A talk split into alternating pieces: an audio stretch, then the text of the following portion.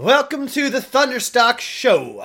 My goal is simple discuss topics that matter to your life, liberty, and pursuit of property.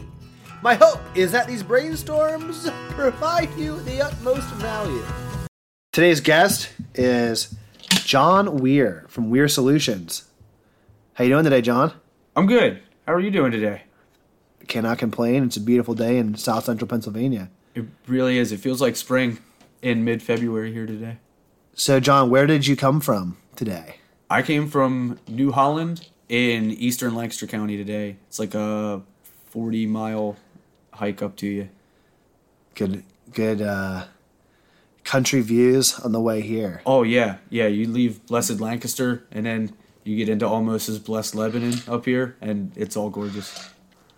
What is the area geographically that Weir Solutions serves? Weir Solutions serves Lancaster County in its entirety and a little bit of a fringe on all of the counties around it, being York County. Uh, I go up to Lebanon a little bit. I go over to Palmyra. I get into Berks, a little bit of Montgomery County, and a big chunk of Chester County. So you're in maybe five, six different counties in this Yeah. Pennsylvania region. Oh yeah. So, one of the things that we talked a bit about, and for those that don't know, I've known Jon for quite some time. I love Jon's social media. Um, you started Weir Solutions in 2019, right? Uh, So, I think Weir Solutions. It, w- it was originally Dutch Country Customs, and I started that way back in like 2012. That was your first business that you was started? that was the very first thing. Oh man, I didn't know that. Yeah, see, like that's that's back before things got serious. So What did you? How'd that become, and what'd you learn from it? so Dutch Country Customs was a child's effort to open a business and try and make some kind of money with no knowledge of anything and it went exactly as good as it sounds like it would have and uh it, it was a really fun hobby as a teenager and early 20 year old to like have a business to play with part-time Okay, but while you worked full time, yeah, while I was working full time and everything, it was just like something to do on the weekends and evenings and stuff. And originally, I was doing like handmade arts and crafts that my mom would sell at her stand at markets and stuff. That's where I started doing woodworking for, for to sell. Yeah, Okay. and then uh, in the markets that she was going to, it wasn't bringing much money. So then I stopped producing those, and then I I realized that in manufacturing, the there's small profit margins because you have to produce much to gain, or I could go out for five hours on a weekend and I could make the same profit providing a service for my community that I did for three weeks of retail arbitrage.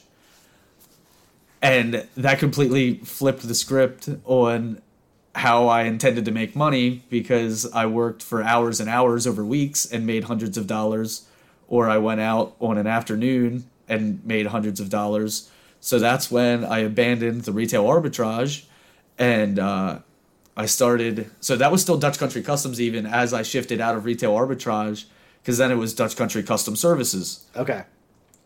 And it was, I was an extra set of hands, is how I marketed myself. Yeah, okay. A- anything that I could people do to that help. needed an extra set of hands. Yeah. Yeah. Uh, one of my first clients that I spent days and days with, um, that was a construction company supervisor that blew his back out lifting up a 20 foot long 2 by 12 by himself one day when the rest of his crew left the job and he blew his back out. So they paid me for six days to go and shovel dirt out of their garden. And that was that was the thing that made me realize that like there's a lot of guys that would have been able to do this or they wanted to be able to do this but he lifted something wrong 10 years ago so now he can't do mm. this So we talked a little bit about. So for those that are wondering, how do I know Jon Weir? Brazilian Jiu Jitsu is a is a wonderful community building and just all around tool for individuals to get healthier um, inside and out. We met br- through Brazilian Jiu Jitsu. Jon, you were telling me a little bit about your physical fitness and your philosophy behind that.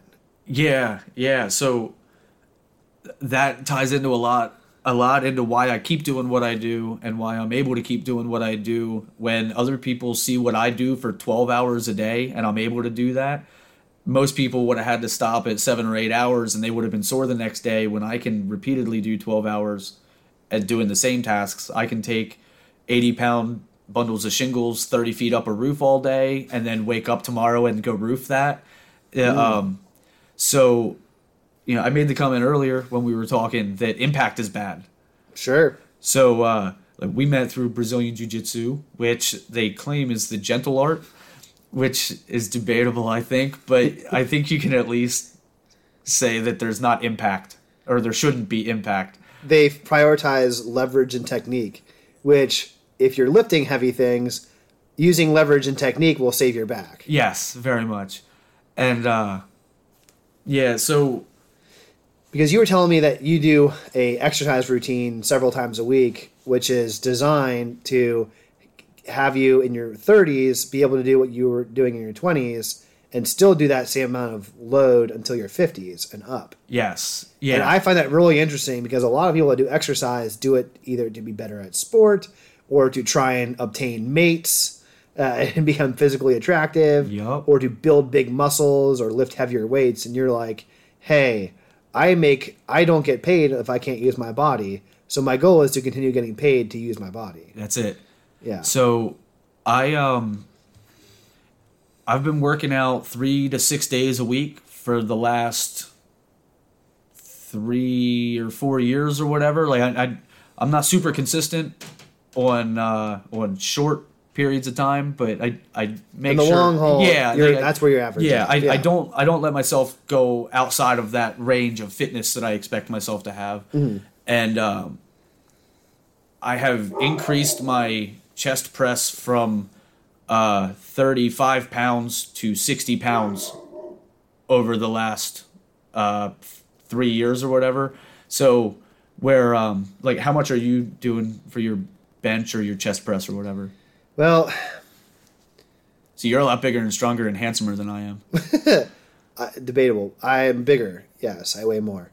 My bench press best ever was like 335, but I also don't try to ever do like one rep maxes anymore. And I was heavier at the time. I was like almost 230 pounds at 5'8 and only going for strength and, and that kind of uh, goal. Since then, I would say I had a series of doctor visits and injuries unrelated to weightlifting that have made me think more in a line with you, which was like, hey, there is a lot that is risked upon injury. So uh, mitigate bad results by increasing likelihood of uh, long term health. But yeah, my bench press probably today 275, not too bad. Yeah. See, I couldn't.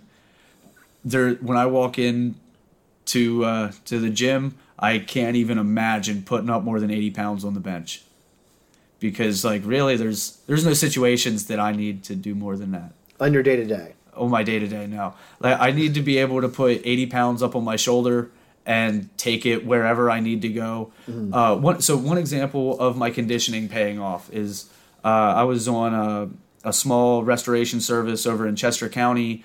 Uh, I, it was when that big flood in 2019 happened. We had like five feet of water up over Oh uh, man, yeah. in, in Chester County. I, remember think that. that. was 501. I think it is. It, it, it was five feet of water. As I was going into a paint store to buy my products for the day, another painter was walking in, coming back from where I was going.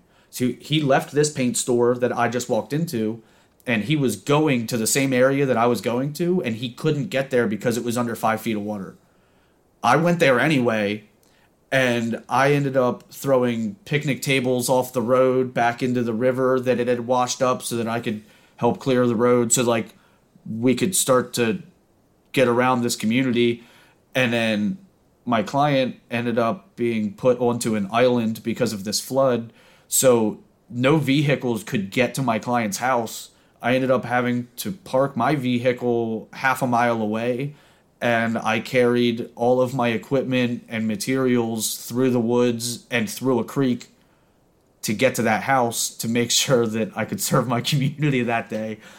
But it was like 200 pounds worth of gear and equipment. It, it, I was painting a whole foyer. So like I had scaffolding sitting there waiting for me that I had to go set up that day yet. And everything got done and deadlines got met but there's a lot of people that wouldn't have thrown the picnic tables back into the river, and there's a lot of people that wouldn't have hiked through the woods and gone said, through a creek. All right, that's a day. Yep, they would have said, "Oh, okay, I'll serve my community when it's easy to serve my community." Interesting.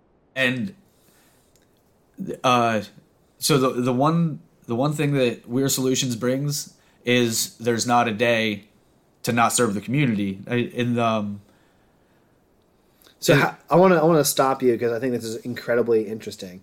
So Dutch country customs, customs with K's, country and custom were spelled with K's because D, Dutch Dutch country custom services. Then you started working quote unquote for the man. You had like yeah, a pretty so, extensive career. I don't want to say working for the man, but working for like corporate. Yeah and then high end manufacturing there. Yeah. Okay. So you were doing kind of similar things. Yep. Like learn, like you're still learning and getting more tools in your belt, and yes. you know working tons of hours and in the uh, not quite construction, but the manufacturing and yeah, like factory work and manufacturing and and high end production stuff like that. How did Weir Solutions come to be? 2018, I had five employers, and four of those companies I had left because I, uh, I, I recognize patterns. I can recognize patterns fairly well. Mm-hmm. So I was at a company for a couple years and I'm seeing patterns, so I left. And then when you're leaving on your terms, people think that's good. So I left company one in 2018 and I went to company two. And then I'm at company two for like three months. And it's like, oh, wow, this is not so organized and I've seen this before. This is about to turn upside down. I'm going to hop ship before it goes under. So then that company ended up going under like six months later, and I was glad I got out. But then mm. I went to mm. another company, and then um, the I I wasn't too fond on the management structure there. Mm-hmm. It, I I felt like it was a bit counterproductive, so I opted out of that as well because I it's not no, no amount of money is worth being that frustrated over. Sure. So I jumped that ship, and then I went to fourth company, and uh, I took an old supervising position back at a local manufacturing facility, and they were hurting, and a guy that was supervising maintenance became the plant supervisor in my hiatus from that company, and then when I was at company three, I go back to this place, and it's like, hey man, how's everything going? And he says, oh, uh when do you want to start? You know, your your old position's open. I was like, oh, dude, well, this company actually just kind of put me in a position. I could probably start in like two days. And he's like, oh, no way. Okay, well, I can't have you start tomorrow because of paperwork and stuff. So yeah, let's start you in two days. So then I went back and I was supervising again, and uh, that was a company that is constantly kind of jumping through the hoops of new private equity companies purchasing mm. without a complete understanding so every time the company gets shifted into new hands, new people want to tighten up the reins on things mm. without understanding like the foundation problems. Mm-hmm. And uh, so with uh, with previous guy that I'm familiar with being the plant manager, he asked me if I would be willing to do the manufacturing supervising again. Good things were happening. We reduced scrap. We increased production, but uh, he wasn't able to like squeeze these numbers out for the equity company. So then they started to assign advisors to our company on their behalf. And then they started to mention devices that don't exist in this realm of physics. And when uh, when plant manager would be explaining to them that what they're doing is against the laws of physics, they would condemn him and they would get real condescending, explain that like he just doesn't understand how things go and we just have to buy the products that they're telling him to buy and everything will be better. And then things wouldn't work out because the people that have been there with continuity, who have an understanding of the operation of the business, are being talked to by either consultants or Yeah. you know PE advisors. Yes. and there was this sort of visionary leadership disconnect, and I'm sure you saw that was happening. Yes. Yeah. Yes. So I was discussing this the whole time with the plant manager, and uh, the biggest red flag on that was I was in my department. I'm doing all the things, and then the new chief of operations comes up to me and he starts asking me how I feel about the way the plant manager is running things and what I would do differently. And I knew that things were increasing, and I knew that we were working through the challenges that we were facing, and I knew what he was getting at. So I reassured him that I think plant manager's doing great, and uh, there's a really good chance that if he has to go, there's a good chance that I'm not going to fit either. So that kind of laid my cards out for him. That so uh, hindsight 2020 came about. He came to talk to me about that when he had already decided to replace that plant manager. So by me saying that like if he goes, I'll go, that meant like situations had to start getting created to push me out. So they started to like uh, shuffle help out from under me and have me supervise plus manufacture plus assist other departments. So you're doing like three jobs. Yeah. And then I was called into a meeting the one day and I explained to them that I couldn't go meet them right now because of the workload. And uh, that triggered like an instant termination for insubordination. And we are back from our break. So, where we left off, Jon, you were talking about how you were in your stint in 2018, I believe, 2019 era, um, and how basically working for private equity or working for the quote unquote man just wasn't uh, wasn't taking you to Tuesday in so many terms. That's right. So after uh, after taking a termination in 2018, I ended up trying to uh, look for other employment. And after going to an interview, it was the first uh, in-person interview I had after the termination.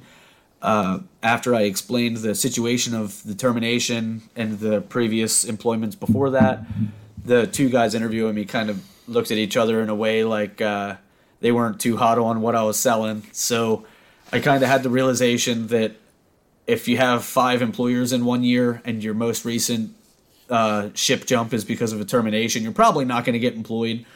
So I kind of had the realization that if I was going to keep getting food on the table by next Tuesday, I was going to have to start finding my own work.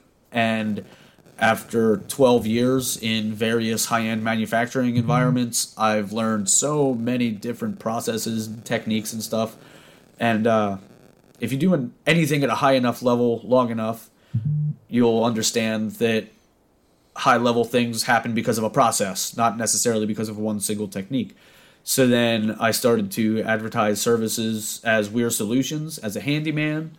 And that's when I started subcontracting under some bigger contractors. They would take me out on other projects, show me some things I didn't know. Uh, I got hooked up with another general contractor after my first six months doing it, and he ended up showing me the back end administrative and the business end of contracting. And I was subcontracting for him pretty solid for like a year and a half before COVID happened and everything. And uh, we had work going into COVID, but then after like 10 or 11 months of COVID slowing everything down, it uh, it eventually caused this kind of triple threat for him, that my primary contractor, where uh, if he was getting the work, he wasn't able to get the materials that people wanted, and if they would compromise on the materials, they would be six months out. And if they were willing to compromise on the materials they wanted and when they wanted it done, the price of those materials were so inflated that if they couldn't get what they wanted when they wanted it, they didn't want to pay twice as much for that. So work came to a screeching halt. And at the time, I was still employing that um, philosophy I had told you about at sushi years ago, the 75 25 split. so I still had a three month backlog of work that was my 25% workload. And when his workflow stopped, I was able to shuffle all of my backlogged work into my schedule. And uh, so COVID creating the material issue is actually what pushed Weir Solutions into success. No way. Yeah.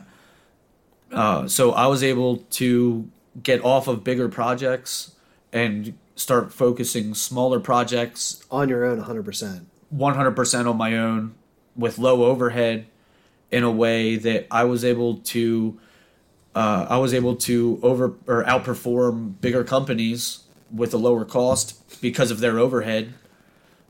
And then that created a reliability and a desire for my services. And uh, and that's where I started that value building with all the relationships and Weir Solutions. And uh, I spent the next three years running Weir Solutions as a handyman service. Uh, so the big thing that kept Weir Solutions moving, I believe, is I always focus three different packages basically. And the way I explain those to a client when I'm out on a consultation is I have three types of clients, and it's all based on cost. So we have cost effectiveness, which means we need that bottom line to be the smallest. Mm-hmm. We have cost efficient, which means we're willing to spend a little bit more money.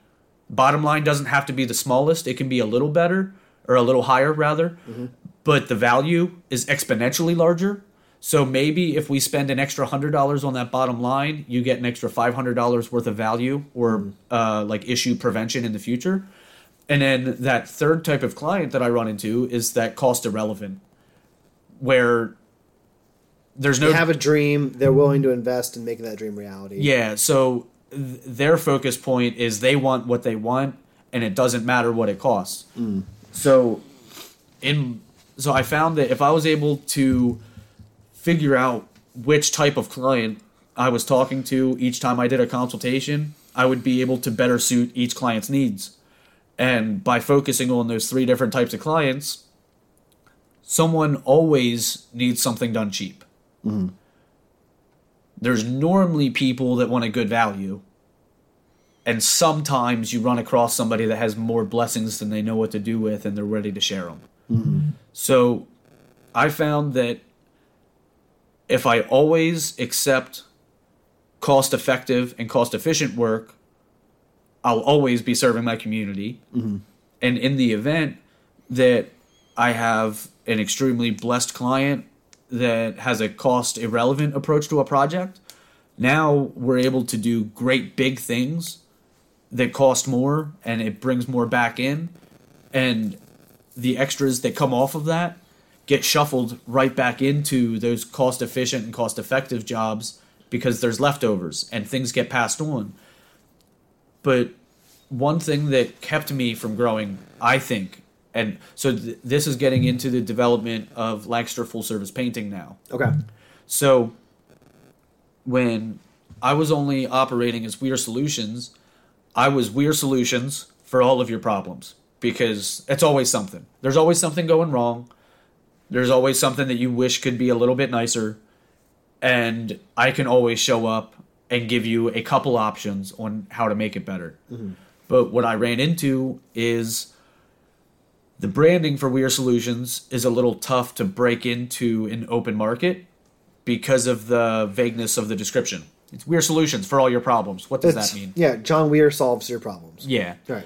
So, a lot of times, what I would get is I would have a client reach out to me and they would say, Hey, it looks like you do really great work. Can you come out here and fix my wall? My drunk cousin fell into it when we were having a get together last Saturday. Oh, yeah, sure. I come in, I remove the damaged drywall, I replace the drywall, I tape everything, I mud everything, I get it to a level 5 finish to the point where you can't even tell that somebody's shoulder went through that wall. and then at the end of the visit, I go to uh, offer continual service and I say, "So, this this wall looks mighty fine now. Would you like me to come back next week to paint it?" And 90% of the time, I would be told no because they already found a good painter. The good painter doesn't do repairs though because they're a good painter. So I needed to fix the problem and lay a foundation for a good painter to come in to make it look nice. Hmm. And what goes through my head is generally a painter can do some form of light repairs.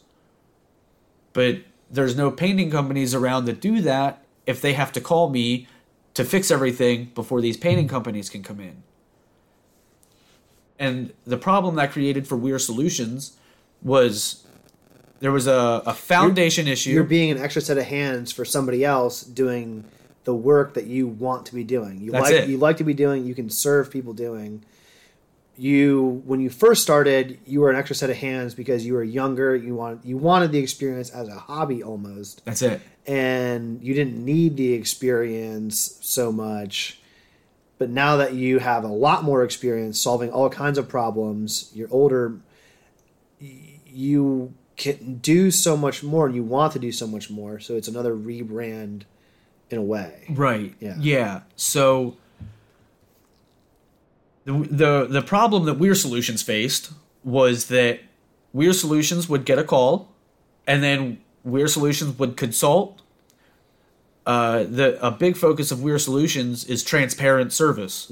So I don't come in to any project trying to get you for more. I want to do whatever I can for you right now, and if we can continue a relationship, that's even better. And when I would do a repair and go to continue our relationship, they would already have another relationship set up for when our relationship was done. And what that did was I was enabling another company to come in and get after photos of a project where they made it look beautiful. So Weir Solutions would come into a mess and fix the mess and lay a foundation to make it look beautiful, but it wouldn't be beautiful when I left. Then somebody else would come in to a beautiful foundation and turn it into a beautiful result. That other company gets all the credit for that, and Weir Solutions wouldn't get more work because of that. So now you fast forward a couple years, and uh, about a year straight of being constantly told that they didn't need me to paint after my repairs because they know a good painter that just couldn't fix anything. I was on vacation with my best friend up in uh, Acadia National Park in Maine. Mm-hmm. I believe due to your recommendation, actually. Cool. I, I think I, I'm pretty sure you were telling him about Bar yeah. Harbor. Uh, I'm a big fan. Maine is nice. Maine is nice. Uh, so- Beautiful, beautiful, It beautiful, is. beautiful. It is. Adirondacks, and then you have the Pacific Atlantic, or not the Pacific, the Atlantic Northeast. Yes. that is so sparsely populated, but that people understand that like, yo, there's things to see. There and you can see more up there because the trees are shorter. I think. I it's it's beautiful up there. you love it, you love it. yeah. So we were up there on a, a weekend getaway up there, and I was hanging out with my best friend, looking out over the Atlantic. I think we were sitting on Otter Point on at Acadia, and uh, I was looking out over the ocean, and I was thinking like, what am I gonna do when I get home? We just had a day and a half of driving. We're boondocking around uh, the down east region of Maine. I need something to do when I get home. I had off work for those couple days. I had a couple things booked up for the next week, and I had a couple weeks lined up. But like, I, I needed a project. What am now that my head's clear, we're on vacation. I'm not stressing about my workload. Now I wanted to start thinking forward, and I just had this epiphany that maybe if I started a full service painting company, I my clients maybe wouldn't have to hire another painter. Maybe instead of hiring just a painter and just a repairman, maybe I could get into a, a little gap there where people want all of the services from one company with a focus on the finished product. So that's where the epiphany came in for Lancaster Full Service Painting, and uh, that's what happened. So that was that was end of July. I came home first couple days of August, whatever we got home, and I just started focusing on forming Lancaster Full Service Painting. I uh, I got a couple jobs done, saved up a couple bucks, hit my accountant, had him form everything. uh, filed the doing business as. So it, it's actually not a separate entity. Mm-hmm. It's Uh, just DBA. Yeah, it's just Yeah. DBA'd. And then now my my direct service marketing to my end clients is through Lancaster Full Service Painting. And Weir Solutions is becoming more of a uh, like a personal brand. yeah, yeah, almost. Where like a lot of people are still thinking of Weir Solutions as me and all of the things that I do. Where Lancaster Full Service Painting is kind of going off in another direction where that's not just me. I'm not the only one performing that work. Where like Yeah. You're you're starting to grow to a point where you can afford help and yeah, grow like your staff. Weir Solutions is when Jon Weir was having all of the marketing ideas and all of the sales ideas. Mm-hmm. But now that Lancaster Full Service Painting is in play, Stockdale Marketing's helping. Yeah, yeah, now you're a part of the team, and now there's a framing company that's a part of the team, and there's other painters that are a part of the team that can come in on bigger commercial jobs. So, like, Because one of the things that you touched on earlier in conversation is that you are very, very cost focused for yourself as well as your customers. I know people that are in trade businesses that they charge a premium price, they do a good job, but I understand their personal lives, they can spend a lot of money. Like they need they have a high overhead for their personal lives. Whereas when you treat your personal life like your business and you're like, let's get my monthly expenses as close to zero as they can go, because for you, the experience of doing a good job and serving your community and being a good friend, being a good father, just having that, um, I almost want to say like spiritual connection to what you do on a daily basis enables you to keep your cost low because you're so focused on the service. I think is my observation as someone that's known you for a while, that is a big focus of it. and it makes it a lot different from a from a value add perspective if you're going up against competitors because you're not focused on how many projects you can get, how big of a project bid you can put out. You're focused on the projects where you can provide the most service. That's it. You want to provide the most service, get paid fairly for doing the best job. Right. Yeah. It's not like I never get outperformed, but it's not all the time. And it's um But your value is probably where your sticking point is. Well, yeah, you yeah, might get outperformed, but you will be the one doing it. You will mitigate the risk of subbing out, like Right, Sometimes, absolutely. un- l- let's just be frank. You know, in the trades, there is a freq- there is a pattern of sometimes people being uh, morally ambiguous. yeah. If that makes sense. yeah. Whereas with you, you've told me stories, and I can attest to people have left their child unattended. Like, hey, Yes. Jon, this kid's gonna be here for a little bit. I gotta run out. And you're like, as lo- okay, as long as you're cool with me not touching it. Yeah, like know. if your kids so yeah, the, further And they're explanation like, yes, please don't touch my kid. And you're like, good. I have no intention of touching your kid. Yeah. And you have this agreement of trust. Yeah, yeah. So I was uh, I was doing work. I was I was doing work on a project for a single mother, and she forgot something at the store, and the baby baby was sleeping, and the toddler was running around, and like the yeah. See, the trust is the big value because like it doesn't get breached. Where she came into the room that I was painting, and she said, "Hey, do you mind if I run back to the store real quick?" and I thought she said, I, I see. I thought she said that coming from a place like I'm leaving you in my house by yourself. I'll be back. And I was like, oh yeah, I'm just gonna be here doing my thing. And she was like, okay, well, do you mind if I leave the kids here? And the baby's sleeping, so I had to confirm with her like, I'm here working. If your kid can stay out of my way and like be where they won't get hurt, that's fine because if your kid gets hurt while I'm here, I am not going to help your kid because I'm here to work. you should be parenting. Please don't leave me with your kid all the time, but it happens sometimes. Sure. And and to that point, I I feel like one, it takes a lot of trust for that customer to say that. Two, you professionally set boundaries. Yeah, yeah. I don't want to babysit while I'm painting. That is not preferable.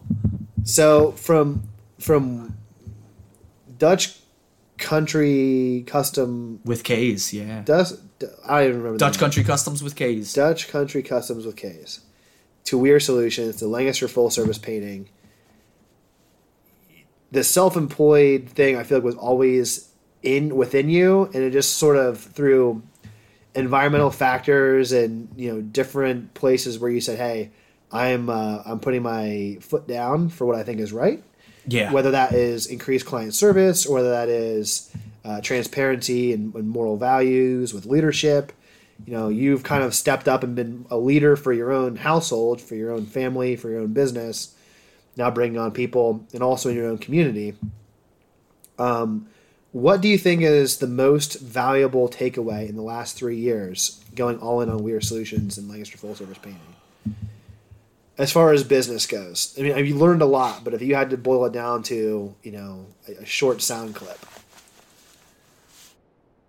I'm gonna say in the last three years,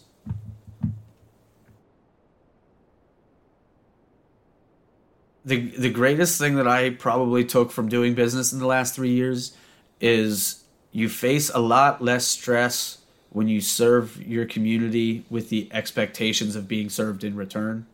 Hmm.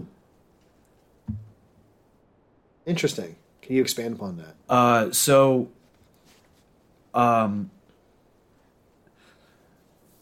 my my philosophy on serving the community is that I believe that if you wake up every day and go out into the world with the intention of making things better, you will always receive the provisions you're due.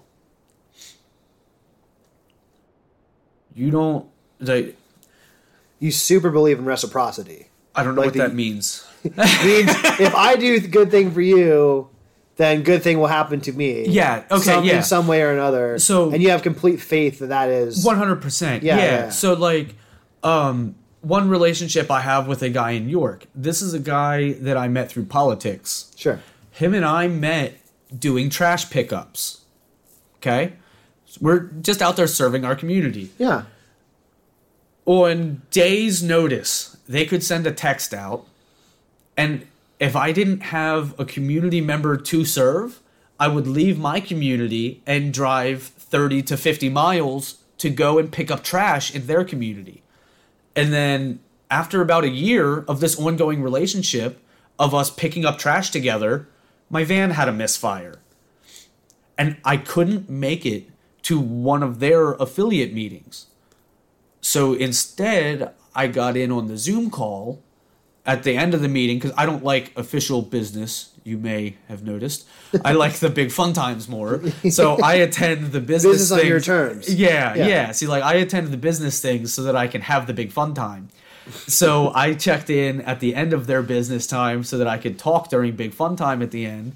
And half the people there were saying, Jon, we wish you were here. Why didn't you come have big fun time with us? So I said, Oh, my van that I use every day for work has a misfire at highway speeds right now, and I need to troubleshoot this issue.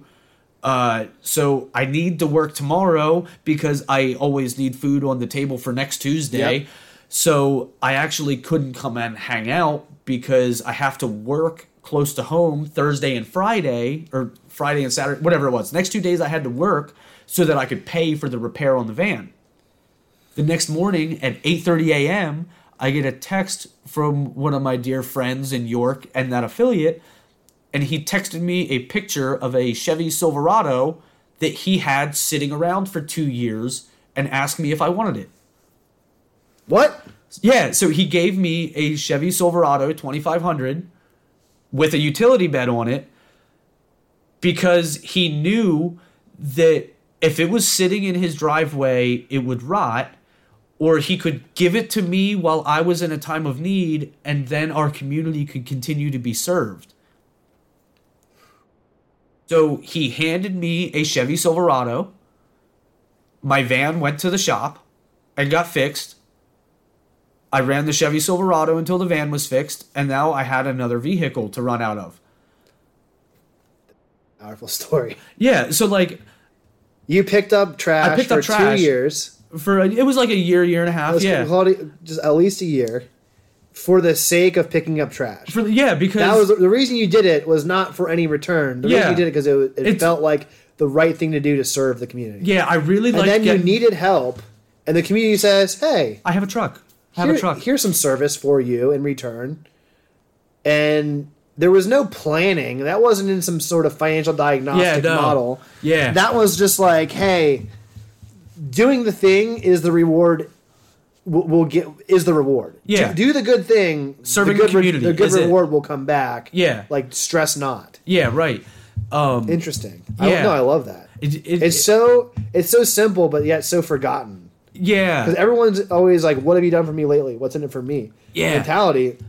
But then there's a disconnect between them and the, the community if that's the way that it is. that yeah, it's big selfish time, yeah, and and there's and it's okay to be self interested because it, serving your community is in your best self interest. it is. Having the support of a community is more of a support than you'll have anywhere else. It, uh, it's that it's that voluntary association that that everything rides on, and uh, there's the concept of union. You know, like together we stand. That is a real thing. Like uh, But finding that authentically in the world. that is hard. That is the that is the tricky part That right? for so really many people because so many people will say I'm an Eagles fan. Liking a professional sports team is my community, but the issue is like yes, you can financially with your time and your money and your attention support a thing, but like how does that thing support you back? Yeah, right. Yeah, Like that's a good point. like That a true really good community serves you back. Yeah. Like- See, like I I look at the Brazilian Jiu Jitsu community as a part of my community, and I look at the Libertarian Party as a part of my community, and I look at all of my business relationships as Yeah. a part of my community, because when it comes down to it, I had a roof leak, and I complained to it to my primary contractor, and he came out and did an eight hundred dollar repair on my roof for a high five. Jeez. But at the same time, when I see my primary contractor's truck out on a job site, I do not drive past. It doesn't matter how many. Um, we are currently three and a half or four years, no, maybe two and a half or three years out from the last time we went out on a project together. But one time I saw his truck, so I stopped to make sure everything was all right. Because you check in with your community, you never walk past your community. Love that. So I saw his truck at a job. I saw him up on a roof and I hollered at him like, "Yo, man, is everything good? I'm done my work for the day. Do you need anything?" And he said, "Dude, you know what? Um, I actually could use a, uh, do you happen? That's what it was. He said, "Do you happen to have your framing gun on you because my stapler's broken?" So he was putting down plywood and he had a construction stapler. His broke. I just happened to have four hundred dollars worth of equipment sitting in the back of my van when I stopped to say hi to him. So I was able to save him half an hour of hand banging nails in because I walked over to my van and said, "Oh yeah, here's this tool. Run this real quick." He went and finished his job with it. He then hung out with me for 15 minutes since he didn't have to bang nails all day. We caught up on business ventures and everything like that. And then we realized, like, oh man, there's a big project coming through. We need to talk about something. And then we set up another date and we went and got lunch. And then we discussed another project, which actually tied into some of the Clipper Stadium stuff. I will say to that reciprocity point, when I first started going into business for myself in 2019, I had like an epiphany where I was either going to work for a Fortune 100 huge company and make lots of you know big corporate money with leveraging my experience. I was progressively more and more, or I was going to work for myself and I was going to make money for me. And I kind of decided at that point, like, Caught my eye. decided at that point that I was going to work for myself. And before I, I even went really public or before I even started any idea of a sound venture, you're like, hey, I've been going at it for myself for a while. I understand you're, you know, I was in sort of a bit of need because the startup phase where I was on my own, like there wasn't like money coming in. I was living off of savings and, you know, I had a mortgage and all that stuff to pay. And you're like, hey, let me get you sushi. And like we just had like lunch, and you kind of told me about, yo, things will be all right. Like here's how it's going for me. And I I heard you know the first part of our podcast. I heard it from you right when you were going through it, and like that optimism and that like willingness to just help no matter what on like a dime. And then, I mean, I shortly after that, a couple weeks after that, I started a private equity firm, and did that whole that whole roller coaster ride of just you know crazy working and servicing and all that. And I came out the other end, you know, after I sold my stake in it and started my own thing. And I'm like, yo, let me have sushi with you. And I feel like just that relationship of offering to get someone lunch. You know, we were friends, but I feel like after that point, we became even closer because we we had this community involvement, not just from Brazilian Jiu Jitsu, but small business ownership. Yeah, and it's just been a good voluntary relationship since. I think that sushi date was definitely like the the establishment of the business end of the relationship. Yeah, because like before then, it was like online. Yeah. We would like comment and, and, yeah, like memes and like uh, America's the best and yeah, liberty and all the things. But then, yeah, like relationships change. I think once you uh, once you bring the business into it, because now it, it's and like, you uh, define uh, your community. Yeah, You're like hey, here's what I stand for. Here's who I am. Here's who I plan to serve and how. And then like the community goes, oh, thank you. Yeah, it's good. Yeah. And then they let me go back to my shack on the hill in the woods out in the county. Yeah. And they leave me alone, and I love it. That's good. Um, I guess another question I'll have at, at this point, Jon, is what does the future hold? Like, you know, obviously there's so much that can happen. Like, what do you, what do you hope to happen? What are you working towards happening? Right now, my big focus is on developing Lancaster full service painting mm-hmm. to be the best painting service that ascends the handymanning. So, uh, I'm trying to focus on getting out into the community more, and I want to take on more responsibilities for the community. And then once I have enough of a backlog for responsibilities and service, then I would like to start bringing on more trustworthy people into these projects. Because uh, there's a lot of trustworthy people in my community, and there's a lot of people outside of the community that could use the help of the community. And I would like to, uh, so right now I'm working on developing systems and processes mm-hmm. to streamline my services. And I'm trying to work with you here on figuring out marketing approaches on how to get out into that community better. And I, I want to see more happen for the community uh, one of my big goals this year. I uh, I just signed a corporate membership agreement with Clipper Stadium and cool. the Lancaster Barnstormers. Uh, I'm going to be putting up man hours for uh, for coding services to protect their assets, mm-hmm. and then in exchange, I got uh, a decent corporate package with it, and that allows me to take my clients into an atmosphere where we can relax to discuss projects we'll be able to go to marketing events to meet other small business owners within the community to hopefully serve. Uh, I think there's a lot of good opportunities that'll come from that, and uh, see, like in that in itself, that's uh, that's a trade. That that's a, another community service trade right there because there's mm-hmm. no money exchange in that. I'm serving the ballpark, which in turn serves the community as a networking hub entertainment, relaxation, big fun time location. Yep. Yeah. And then you get to reap that by having a place in the ballpark to bring fun times and in, people into that community. That's and, right. And then even you know promote your services in that location. Yeah. So that's an interesting. I mean, that's a very. A lot of companies wouldn't take the time and the effort and the energy to do that they would say, take my money and then take that money and give me like a billboard or give me like, you know, commoditize that money. Yeah. Whereas you're like, hey, take my most valuable asset, which is my time, and allow me to amplify my impact in the community. With That's it. Yeah, because uh, I I feel like the more people that know that I'm here to serve, the better, mm-hmm. because that's more people I can serve. When um when I go out into the world every day, so uh this is a big philosophy thing right here. This is a sentence that I say out loud and in my head. I say it in my head multiple times a day, and I try to say it out loud once a day. And that sentence is uh, my declaration of intent. Okay. You you can't do anything if you don't have an intention. Mm-hmm. So you need to know who you are, and you need to know what you're doing.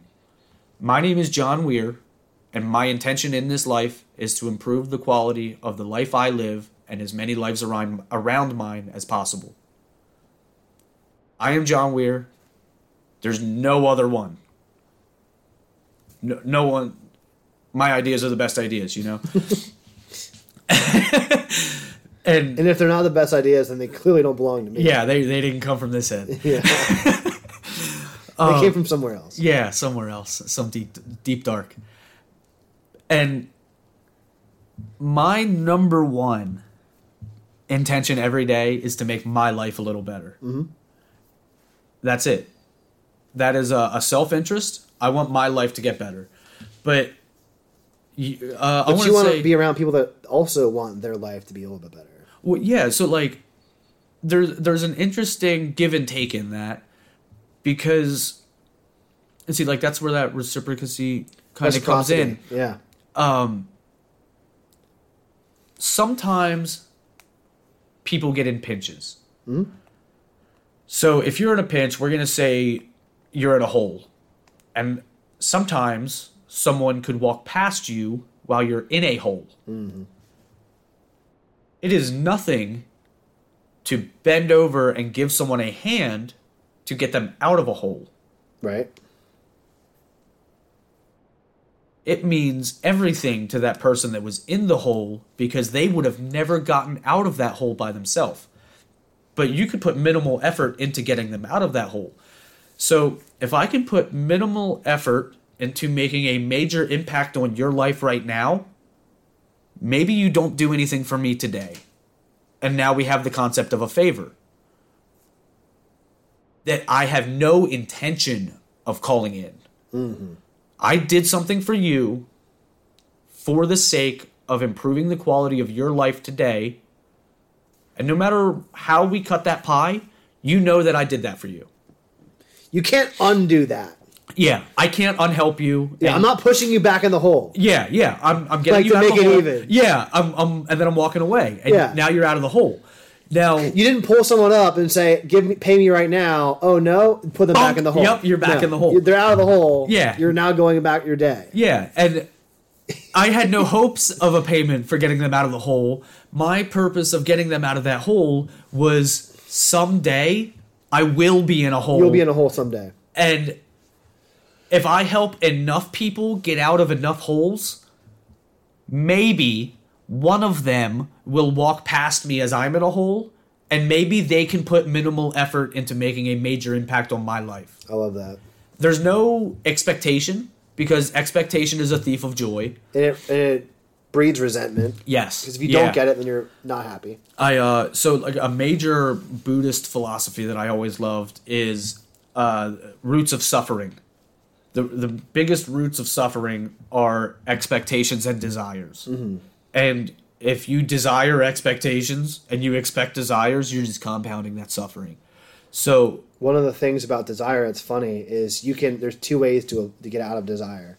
You can either not desire the thing, or you can satisfy your desire for the thing by obtaining it. yeah, Now, what you're saying is, I want to. Ha- you want to have as minimal desires as possible, and make sure that they're obtainable. yeah, Yeah. yeah. So like my biggest thing is like that next Tuesday we need food thing. That's that is like the basis of everything. If you desire to serve your community, you can influence whether or not you fulfill that desire by Yeah. serving your damn community. Yeah, yeah. Like, and what I found over the last couple years is like all I have to do is wake up when the sun gets in my eyes, and I have to go, oh man, it's light time out. My community's awake. I bet they need help.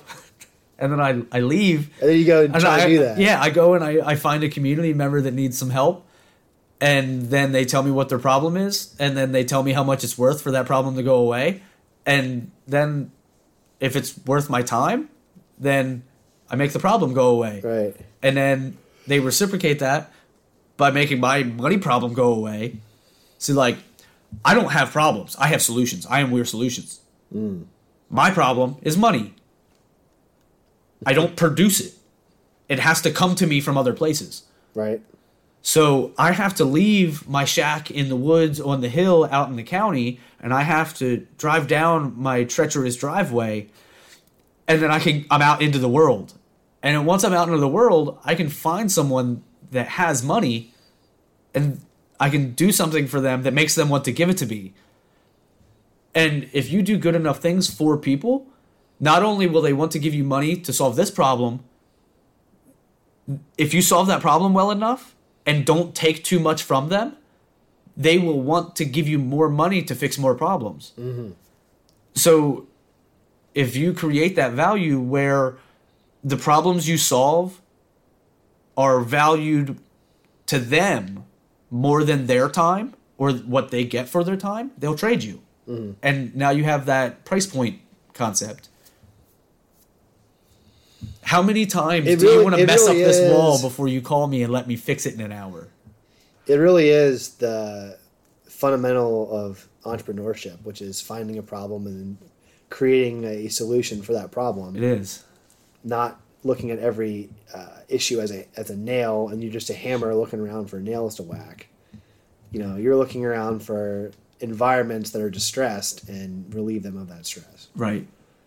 And one of the things that you found is that not only do you want to relieve the stress, but you want to make them beautiful. That's it. So that's that's where Weir Solutions came from and is going. Um, Smiles on faces. smiles on faces is an easy it is an easy thing. And one of the easiest thing that I found in sales is that sales are exponentially easier easier to close while someone's smiling. Yeah, and I think when people look at sales as like a dirty profession or a, whatever negative connotation, it, there's a difference between helping someone and manipulating someone. Yeah, and that is with, and that is why some people give sales a bad rep is because they want to do, they want somebody to do a thing that may not, that thing may not be in their best interest. Yeah. But if you want to help someone and you're like, hey, do this thing, it will help you with your problem, then you're just helping and it's not manipulation. It's like facilitating improving your community. the words of my paint rep that I like a lot is one thing that he's been driving home to me is I didn't come here necessarily to sell you anything. I came here to talk with you about a series of problems and develop an approach to solving those problems. And if you hire me to do that, that's just like the cherry on top. Right. I am here to help you, and if you choose to continue a relationship and we start to share funds or whatever, have you know, exchange value, that's great. But I always show up with the intention of helping, mm-hmm. with Whatever no looks like. expectation of being compensated. And I think when you can get to the point where you can be excited to perform acts with no expectation of the back end, you'll be in good shape. That's the scariest thing for people because That's the faith thing. that's where faith comes involved. Yeah, and Yeah. that gets sketchy. So like my whole business venture was actually a kind of a leap of faith. And um a lot of my uh a lot of my philosophy and the way I carry out business is actually like according to religious teachings and stuff like that. So when um yeah, I don't see her this terribly often, but when uh in 2018 there when I went to that interview and wasn't even considered for employment, my uh my kind of ego moment was like, huh, if scripture says if you do all these things and all these good things will happen, then in theory I should be able to just wake up every day and go serve my community and all these good things will start happening. And it was like it, it, it was like um it, it wasn't in good faith that I started doing it. It was almost like pfft, if all these people from all these times tell me if I just keep doing the right thing, you were good things will testing faith. Yeah, But true faith isn't faith unless it's tested. yeah. So Because then it's just um, there's a difference between faith and certainty. Yeah, I wasn't certain. So like certainty is either 100 or 0. Faith is this gray in between where th- there is there is uh, I don't want to say risk. Well, yeah, I mean you're risking Yeah, your faith. yeah. You're risking your your time, your energy, your What if everything you believe was wrong? Yeah, what if everything you believe is wrong? But like what if you, everything you believe is right? That's it. And if you're right and if everything you believe is right, then you're serving your community and then you're getting served by our community. Yeah, yeah, Like that's a good belief to have because if you're right, then like things work out better for everyone. yeah. Right, exactly. You know, and if you're wrong, well then you just serve your community. And then Yeah. you're in a hole. Nothing and bad like, happened, yeah. And like, okay, I'm in a hole now. Yeah, Well then, okay, what happens if you're in a hole? Well then you gotta figure out how to get out of the hole. yeah, And the belief structure around that is, well, okay, um, how do I serve people in my community while I'm in this hole? yeah. And see, like, I think a major thing that people don't realize is there's no hole that you can't serve your community out of.